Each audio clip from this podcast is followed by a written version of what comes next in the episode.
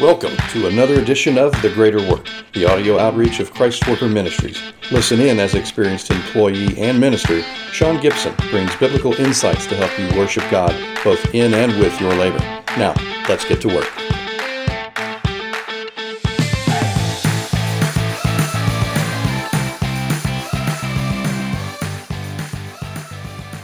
Welcome to the Greater Work Podcast. I'm your host, Sean Gibson.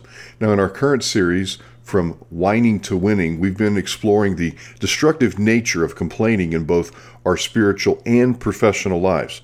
We've introduced the concept of biblical venting as an alternative to complaining, and we've discussed how you can express your concerns to God as well as qualified individuals who can listen and respond in a helpful way. Now, in this episode, let's delve into what happens after you vent all of these concerns from the workplace and how you can navigate successfully through the outcome, regardless of what it is. Years ago, one of my college professors taught us the first part of the serenity prayer God, grant me the serenity to accept the things I cannot change, and the courage to change the things I can, and wisdom to know the difference. I don't know about you, but I find this prayer extremely helpful in approaching the challenges that I face objectively in the workplace as a believer. Similarly, when we vent to God or others about our workplace situations, God can bring about a change either in our situation itself or it may be a change within us. Let's explore these possibilities a little bit further. Now, first, after asking God to intervene in our workplace situation and again seeking wisdom from others, God may bring about a change in our situation. This is often what you and I hope for, and rightfully so. Psalm 34 tells us, I sought the Lord, and he answered me. He delivered me from all my fear. The righteous cry out, and the Lord hears, and he delivers them from all their troubles. You find those over in Psalm 34. You know, Jesus also had something very similar to say in John 15, verse 7. He said, If you remain in me, and my word abides in you, ask whatever you wish, and it will be done for you. You know, clearly, God listens attentively when His people share their workplace concerns and stressors through prayer. This is why He encourages us to engage with Him so that we can ask for what we need while awaiting His response. Now, throughout the Bible, God has provided countless examples of those individuals who have asked Him for help and they received a sovereign move of his hand to change the situation that they were in for his glory. However, there are times when God does something unexpected or seemingly illogical to us. After asking for God's intervention and seeking his guidance, he may bring about a change within our hearts instead, so that we can face the situation without any external change occurring. In other words, God changes our hearts while leaving our work environment unchanged. I recall a personal experience years ago when my sales were plummeting, and this was due to some manufacturing issues with the product that I was selling. I was extremely unhappy, and to be honest, I was actively searching for a new job with another company whose products worked. I sought God's blessing in finding a new role where I could be happy and escape the corporate challenges that I was facing daily there.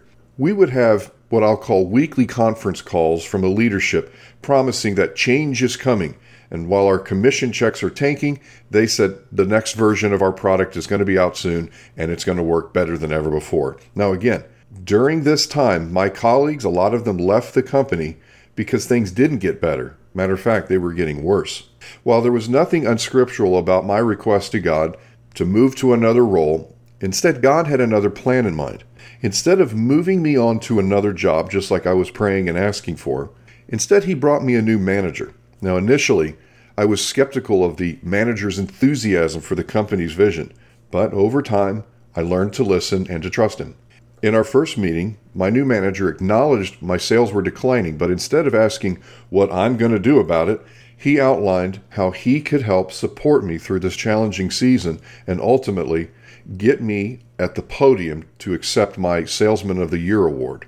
Now, at first glance, this approach had seemed crazy to me. It was just really absurd. However, as time went on, I listened to him and I learned to trust both God's process and my new leader's guidance. By the end of that year, against all odds and expectations, I stood on stage receiving my Sales Excellence Award. It's crazy. My friend, there will be times when what you complain about may not change externally. Instead, God will choose to work within your life, in your spirit, in your soul, changing your perception to bring about an ultimate transformation. In 2 Corinthians 12, verses 7 through 10, we read about a situation where Paul the Apostle faced what he thought was a thorn in the flesh. After seeking God, God chose to respond differently than what Paul wanted. Let me read it to you.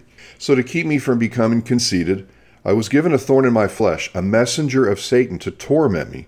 Three times I pled with the Lord to take it away from me. But he said to me, My grace is sufficient for you. My power is perfected in weakness. Therefore, Paul speaking again, I will boast all the more gladly about my weaknesses, so that Christ's power may rest on me. Now that is why, for Christ's sake, I delight in weaknesses, in insults, in hardships, in persecutions, in difficulties, for when I am weak, then I am strong. The Apostle Paul, again, he sought relief from an individual who was causing him great distress, a real pain in the flesh, as he was calling it. Instead of delivering Paul from this painful situation, as Paul was requesting, God spoke and said that he would provide Paul with the grace needed to endure this problem. God went on to explain that his strength is perfected through weakness. Now, Paul was an incredibly godly man who wrote most of the New Testament, yet, even he experienced moments when God had to work on his heart, keeping him humble and reliant on not what Paul thought made sense, but instead what God's ultimate plan was. As a result of this change within his heart and perspective, Paul found delight knowing that when things got tough and he felt weak, that's precisely when Christ's power could rest upon him, enabling him to face challenges head on without backing down.